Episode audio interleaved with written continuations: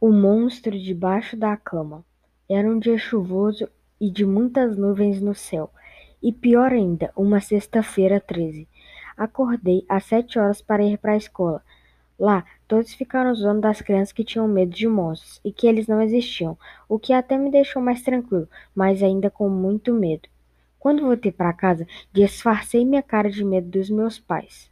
Lá para a noite, na hora do jantar, acabei de comer e fui logo escovar meus dentes para dormir, pois queria que esse dia horrível passasse logo.